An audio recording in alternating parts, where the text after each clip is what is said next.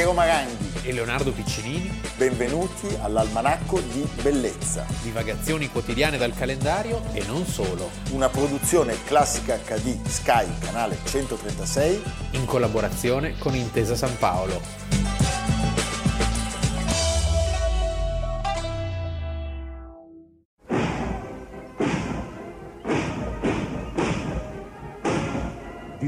Parade der Nationalen Volksarmee auf den Tag genau 40 Jahre nach der Gründung der Deutschen Demokratischen Republik.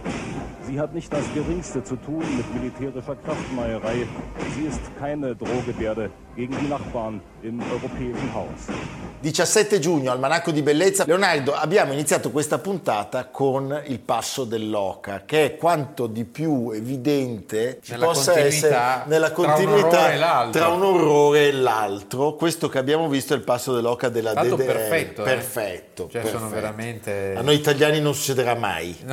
No. Anche se posso dirti una cosa. prima- Meno male. Meno male, esatto. Noi non saremo mai capaci.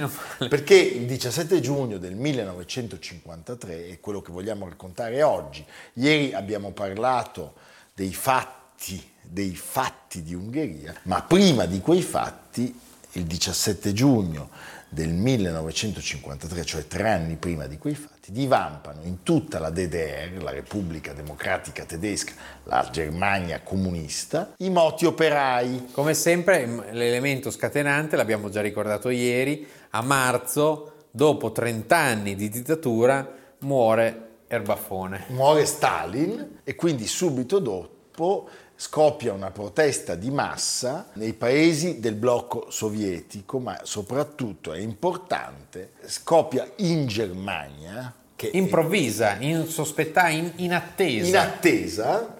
Allora, vogliamo darvi alcuni elementi del contesto su quel particolare momento della storia della DDR. capo c'era Walter Ulbricht, Ulbricht. personaggio grigio, Già, ma attivo, nome uno che- stalinista di ferro. Nome che fa paura. La DDR nel 1953 è giovane perché più o meno è uno Stato che ha 5 anni. Ma la miseria è già nera. Esattamente.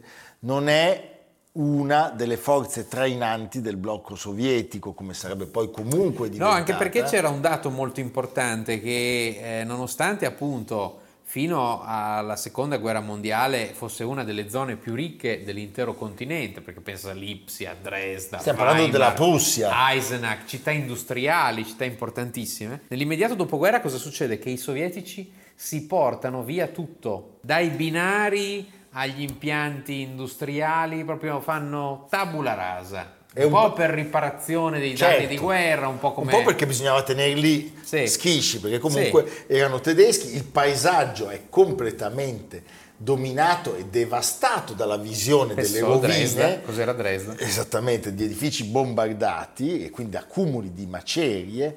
La morsa delle sanzioni di guerra non ha potuto allentarsi a causa del rifiuto del governo di aderire al piano Marshall, perché loro lo rifiutano, evidentemente. A tutto ciò va aggiunto il fatto che c'è una riforma agraria disastrosa. Sì, il mantra della DDR è l'aumento della produzione. E Sai invece quello in che succede, sì, questa eco, bravissimo. Invece quello che succede aumentata. e invece aumentano i, i costi dei generi di prima necessità. Sì. Quindi la Germania è tagliata dalla cortina di ferro. Non c'è ancora per fortuna il muro che arriverà otto anni dopo, però Però proprio perché non c'è il muro si assiste a una costante diaspora, chi ha una professione, chi è là. un intellettuale, chi ha un minimo di senso della libertà, va di là perché si può andare. Si può andare e poi soprattutto mentre i, sovietici portavano via i binari delle ferrovie, gli americani li costruivano. Sì. Cioè, ricordiamo, nella Germania a ovest piovevano dei dollari che erano gli stessi che poi piovevano da noi. Io ho sempre in testa questo ricordo della Kanzlerin Angela Merkel che racconta che nel 1989, quando cade il muro, e uno pensa cosa fanno per prima cosa, no? Vanno, eh, lei e la sua amica vanno all'ultimo piano del KDV e si bevono, lusso incredibile, una Coca-Cola. Una Coca-Cola, una? Coca-Cola, certo. Questo numero di fughe in Occidente, e soprattutto fughe di cittadini giovani e istruiti, continua ad aumentare. Nel 1953 il governo della DDR approva un piano di sviluppo economico che impone all'industria di aumentare la produttività del 10% in tempi rapidissimi. Schnell, schnell. Il partito di unità socialista della Germania non trova una strategia migliore dell'introduzione di severissime politiche del lavoro che Sempre prevedono tagli del salario in caso del mancato raggiungimento degli obiettivi. Poverini. E cosa vuoi che succede? Cioè, eh, il piano è ambizioso, direi folle, Ma se manca il, pa- il pane, il piano senza pane, e quindi che cosa accade? Che in questo contesto di profonda crisi eh, il, pe- il- il provvedimento viene percepito dagli operai come una provocazione, aggravato anche dalla- dall'operazione Bieca di fissare come termine un giorno, il 30 giugno, giorno del sessantesimo compleanno di Ulbricht. Quindi poi è, il, comunismo, parlando- il comunismo che si fa monarchia. Stiamo cioè tu pensa di- che roba... no, ma- Voi dovete fare un, regalo al segretario del partito che compie... Caliamoci per un attimo in quel mondo lì, stiamo parlando di gente che fino a, a otto anni prima faceva il saluto. Faceva il saluto. Ecco, quindi cioè passare da un mondo così al mondo in cui... No? Certo. Cioè, immaginati già come erano contenti che ci fossero i sovietici al potere. Inizia una rivolta, cioè non meno di 2000 abitanti nei giorni precedenti incominciano a organizzarsi in proteste, si aggiungono agli operai i contadini, eh, vengono destituiti dei sindaci e poi arrivano a Berlino, eh, il settore edile è uno dei più interessati, qua parliamo del 16 di giugno, ma è il 17 giugno, cioè oggi di quel 1953, che eh, si individua il vero e proprio momento dell'insurrezione, insurrezione che chiede le dimissioni del governo e l'indizione di elezioni. Tu immaginati, come dire, eh, Cosa?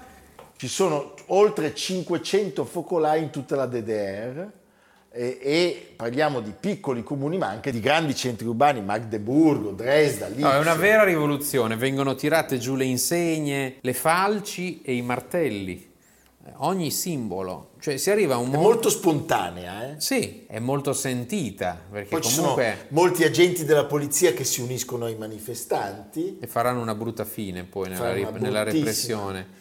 A un certo punto Ulbricht perde il controllo della crisi e diventa veramente disperato, pensa che tutto sia finito, vuole scappare. cioè la situazione era... È un episodio questo che si racconta poco. Ma eh, no, Eh. è questo secondo me il motivo per cui noi È oggi parliamo sconosciuto. que- è, è totalmente sconosciuto. Sì. Cioè totalmente no, però è un- Cioè, abbiamo sentito tante volte È un episodio che poi di ha voluto, Budapest, di È un Praga. episodio che ha voluto far riemergere poi Helmut Kohl, Sì, certo. dopo l'unificazione. Il 17, del 17 giugno del 1953 C'è la ci sono delle strade ci sono le piazze, Germania. sì, sì. certo. Ulbricht perde completamente il controllo della situazione, invoca l'intervento dell'Unione Sovietica. Noi sappiamo che i sovietici intervengono con i Panzer T-34, si muovono Che sono sempre quelli sì, della, di pochi anni 16, prima. devi- 16 divisioni, 20.000 soldati più 8.000 membri della famigerata, Volkspolizei. mamma mia, Moskau verhängt den Ausnahmezustand. Steine fliegen gegen sowjetische Panzer. Ein ungleicher Kampf, der für die Demonstranten bald verloren ist. Decine di morti e feriti, Numeri- migliaia di arresti, Sì. deportazioni. Deportazioni in massa in Siberia anche. Sì, è- è- è- fare un bilancio è difficile a causa di, di fonti non verificate e poi chiaramente, come dire, di tutti i numeri ideologici che venivano È forniti molto allora. difficile eh, oggi raccontare quel momento perché ancora non si è sedimentata la memoria, nonostante appunto siano passate già decine di anni, però il comunismo nella Germania dell'Est si è rimosso in qualche modo e forse solo tra qualche decennio avremo una memoria certa di quello che è capitato. In più c'è questo senso di colpa, questa unità tra ovest e est avvenuta con diciamo una certa frustrazione da parte dei cittadini dell'est che, che- che- che lamentano E abbiamo visto anche adesso che le elezioni in Sassonia-Anhalt pochi giorni fa, l'aumento dei voti dell'estrema destra dell'AfD, però ha vinto la, la CDU, si è imposta e tutte le volte che dici ma come mai l'AfD cresce con questi ritmi? Perché loro hanno avuto decenni di dittatura e loro ti rispondono no, e questo è semplicistico da dire, cioè comunque ancora, manca ancora una storia precisa di quei momenti. Sì, per, farti, per darti un senso. Perché ci sono ancora le persone che hanno che, che, hanno avuto i loro cari. Vabbè, certo. Cioè la dittatura è finita l'altro ieri, l'altro 30 ieri. anni fa. Sì, sì, l'altro ieri. E poi pensate che cosa si è vissuto in quei momenti. Addirittura ci sono, si contano in quell'episodio, 20 morti dell'Armata Rossa che erano soldati che si rifiutavano di sparare contro gli insorti e che venivano seduta stante giustiziati dai loro conterranei del KGB. Quindi è una, una bruttissima uh, storiaccia. Tra l'altro tutti quelli che erano stati incarcerati si vedono revocare qualsiasi forma di assistenza sanitaria nel loro periodo carcerario, cioè è piena la storia di persone che usciranno con problemi di salute permanenti dal carcere, con mogli che chiedono il divorzio su pressione delle autorità governative, con minacce di revoca della custodia dei figli, eh, una ferita terribile, terribile e fu anche un segnale evidente per coloro invece che volevano ancora credere nella bontà del regime della Germania comunista. C'è anche Bertolt Brecht che invia un telegramma. Che si era illuso. Perché aveva chiesto a Ulbricht di cercare un chiarimento con le masse. Sai, Bertolt Brecht in qualche modo veniva visto come eroe nazionale e forse questa cosa gli aveva fatto perdere il contatto con la realtà vera. Chiaramente nel sistema comunista c'era una elite che non soffriva la fame.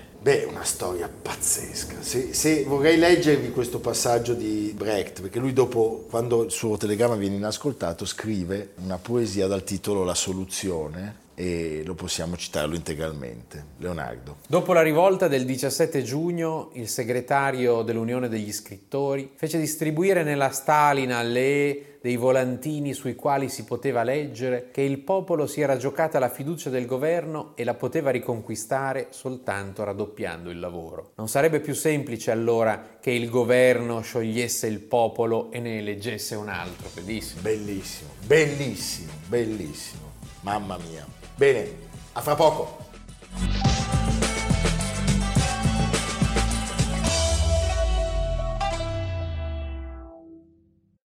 Beh, Leonardo, abbiamo deciso oggi di infierire coi poveri tedeschi. tedeschi sì. Siamo un po' cattivelli. Beh. No, vabbè, ma non lo siamo perché nella prima parte... I tedeschi questa... poi si sono rifatti, eh? Sì, no, poi abbiamo fatto, abbiamo fatto, in realtà un omaggio al coraggio di, dei tedeschi che il 17 giugno sono scesi. Apro una parentesi, se tu vai oggi a Weimar e vai, che ne so, a Caltanissetta, a Weimar sembra di essere nell'Occidente, a Caltanissetta no. No quindi i tedeschi sono stati veloci. Sono stati veloci a abbiamo ricostruire. Abbiamo pagato un po' noi, però Abbiamo stati... pagato un po' noi. No, però l'hanno fatto. Io pagherei tutti Ma certo, oh, di che cosa stiamo parlando? Allora, beh, vi diamo un contributo filmato e capirete subito di che cosa stiamo parlando. La rimessa in gioco di Held. Grabowski. Grabowski riesce a effettuare il cross ed è il pareggio di Snellinger due minuti, due minuti oltre il tempo regolamentare, un recupero clamoroso concesso dall'arbitro Yamazaki il pareggio tedesco ad opera di Schnellinger. Oggi Leonardo parliamo della partita del secolo. Io dico solo nome e cognome, Jules Rimet. Rimet, la Coppa Rimet. La Coppa Rimet, che Perché... poi non si chiamerà più così da, no, quella, da allora ti campionato in poi. Sì, cioè quel campionato assegnava la, la Coppa, Coppa. Rimet. che veniva che definitivamente la FIFA, che la FIFA assegnava ah, no, veniva definitivamente conquistata da chi l'avesse vinta per tre volte. Veniva assegnata dalla FIFA perché Rimet era stato il presidente che aveva certo. istituito tutto la Ma tu sai che tu la tenevi per tre anni poi la dovevi riportare al mondiale successivo. Il resto non lo so. L'avrebbe lo trattenuta soltanto chi l'avesse vinta tre volte. In quel mondiale arrivano l'Italia che ne aveva due, il Brasile che ne aveva due, l'Uruguay che ne aveva due e la Germania che ne aveva una. Ne aveva due, però erano 32 anni che l'Italia non era finalista in Coppa Rimè. In Coppa Rimè. E Visto la, come la, sono preparato. Ma è bravissimo. E c'è una semifinale il 17 giugno del 1970 allo stadio Azteca di Città del Messico. C'è la semifinale Italia-Germania Ovest. Allora, innanzitutto salutiamo... La partita del secolo. La partita del secolo. Salutiamo una persona che ha appena lasciato questo mondo, dal nome e cognome simpaticissimo. Tarcisio Burnic. Tarcisio Burnic Tarcisio Burnic che è citato in questo libro che è appena uscito per chi volesse saperne di più su questa epopea, non solo sulla partita ma proprio sul mondo azzurro. Paolo Colombo, 60 anni, accademico e docente di storia delle istituzioni politiche alla cattolica, milanese ma soprattutto milanista, assieme al collega tifoso Gioacchino Lanotte, professore di storia contemporanea, stregato dal football, ha scritto Azzurri, edito dalla UTET e lui dice, più ancora la lezione di Burnic, il difensore Roccia, che mai aveva passato la metà campo in vita sua. E certo. Che bello. Stupendo. Invece ha l'aspirazione per segnare la rete del pari quando tutto sembra perduto e ribalta la partita. E ribalta la partita. Allora, l'Italia giocava questa semifinale con la Germania, veniva da un inizio molto incerto e poi finalmente era riuscita a superare i padroni di casa, i messicani, per 4 a 1 sembrava che eh, l'elemento decisivo di questo successo inatteso derivasse dalla famosissima staffetta che ancora oggi divide in due l'Italia come Callas e Tebaldi, come Coppi e Bartali, cioè Rivera e Mazzola. Quindi eh, molto più forti e motivati ci troviamo davanti alla Germania, Germania che era vice campione del mondo. Germania Ovest, ricordiamolo Ovest. a proposito di... La Germania Ovest, ricordiamolo, aveva perso... C'era anche la Est, com'era la Est? La Est vinse una sola partita che è rimasta negli annali. Eh contro la Germania Ovest nei mondiali vinti in erano, Germania. erano scarsi? Come scarsissimi. Erano scarsissimi. Il calcio dell'Est, a parte la Russia. Ma non si pompavano anche loro come le atlete? Ma non, non no, basta. Non basta okay. Sono in 11. La Germania era riuscita anche lei a arrivare in fondo. La Germania era riuscita a battere l'Inghilterra in una sorta di rivincita del mondiale precedente, quello l'unico vinto dagli inglesi, proprio contro i tedeschi, e si gioca questa partita, questa partita che ha un esito molto incerto. Beh, tu devi sapere una cosa, che allo stadio Azteca c'è la targa dove c'è scritto Partido del siglo, partita del secolo. Che in realtà poi non era la finale, era la semifinale. La semifinale. Però ha contato come... Ma eh, perché? Perché? Vi diamo un contributo e poi ve lo diciamo. Bonisegna. Ancora Bonisegna, tiro, rete Bonisegna, Bonisegna ha segnato uno splendido tiro di Bonisegna di sinistro dal limite dell'area, Bonisegna ottavo minuto, Italia 1, Germania 0. Questa partita eh, sembra decisa, l'Italia va in vantaggio 1-0. Con Boninsegna all'ottavo. Mancano pochissimi istanti alla fine della partita, sembra destinata a vincere l'Italia, la Germania sostituisce un giocatore vuole sostituire un giocatore che militava nel Milan. Schnellinger, questo nome. Schnellinger, sì. che mentre si sta preparando a lasciare il campo fa un gol, il gol del pareggio. Al novantesimo. Tac, doccia fredda, si va ai supplementari. Ai supplementari segna prima la Germania. Con, poi, Müller, con Müller. Al 94esimo. Gerd Müller, uno dei più grandi bomber della storia del calcio. Ed è poco dopo 4 minuti il nostro Tarcisio Burnic. T- 98. 98 che abbandona, credo per l'unica volta nella sua esistenza, la difesa per andare a segnare un gol e quindi lo salutiamo ancora perché ci ha lasciato pochi giorni fa. 104esimo. Andiamo in vantaggio. Con Riva. Con Rombo di Tuono, cioè il più forte di tutti. Eh, per me il più forte giocatore italiano di tutti i tempi. Bene. Cagliari, nato a Leggiuno sul Lago Maggiore. E questo è importante, questo è anche la, la, biografia. E ha mangiato dei lavarelli, ecco. questo gli è servito. Sei minuti dopo al 110 Müller, Müller ancora, quindi siamo 3 a 3. Ma ecco un minuto dopo Beh, il grande... Il gol che lascia tutti esterefatti. Il grande Gianni Rivera. Beh, che è una cosa meravigliosa. L'abbraccio, l'abbraccio una telecronaca memorabili. Ci manca la telecronica, dove, Beh, dove potremmo... Facciamo le telecronache. Allora, vogliamo così offrirvi un commento del grande Gianni Brera. La, la, memorabile partita è stata avvincente sotto l'aspetto agonistico e spettacolare. Sotto l'aspetto tecnico-tattico è da ricordare con vero sgomento. Sia gli italiani sia i tedeschi hanno fatto il possibile per perderla. Vi sono riusciti i tedeschi. Meraviglioso. Meraviglioso. Sì, sì. E soprattutto è una partita importante per il dopo. Eh, sempre eh, qui viene dichiarato una festa di piazza l'orgoglio riscoperto, la gioia di sentirsi italiani per una notte. Portò la folla nelle strade per il calcio a sventolare il tricolore nella 500 con il clacson premuto e forse è la prima grande festa di piazza del calcio Beh, italiano. Credo di sì, credo di sì, credo di sì. Allora, vediamo eh, il gol di Rivera, perché va visto. Drammatica partita fra Italia e Germania per l'ingresso in finale. Poi insegna, ha saltato Schutz, passaggio, Rivera, 3, gol di Rivera. Che meravigliosa partita, ascoltatori italiani.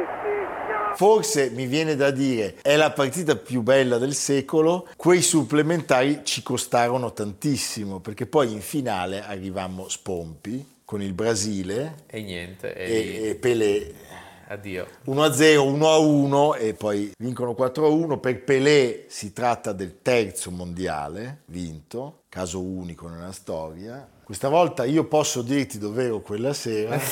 no. no, non posso.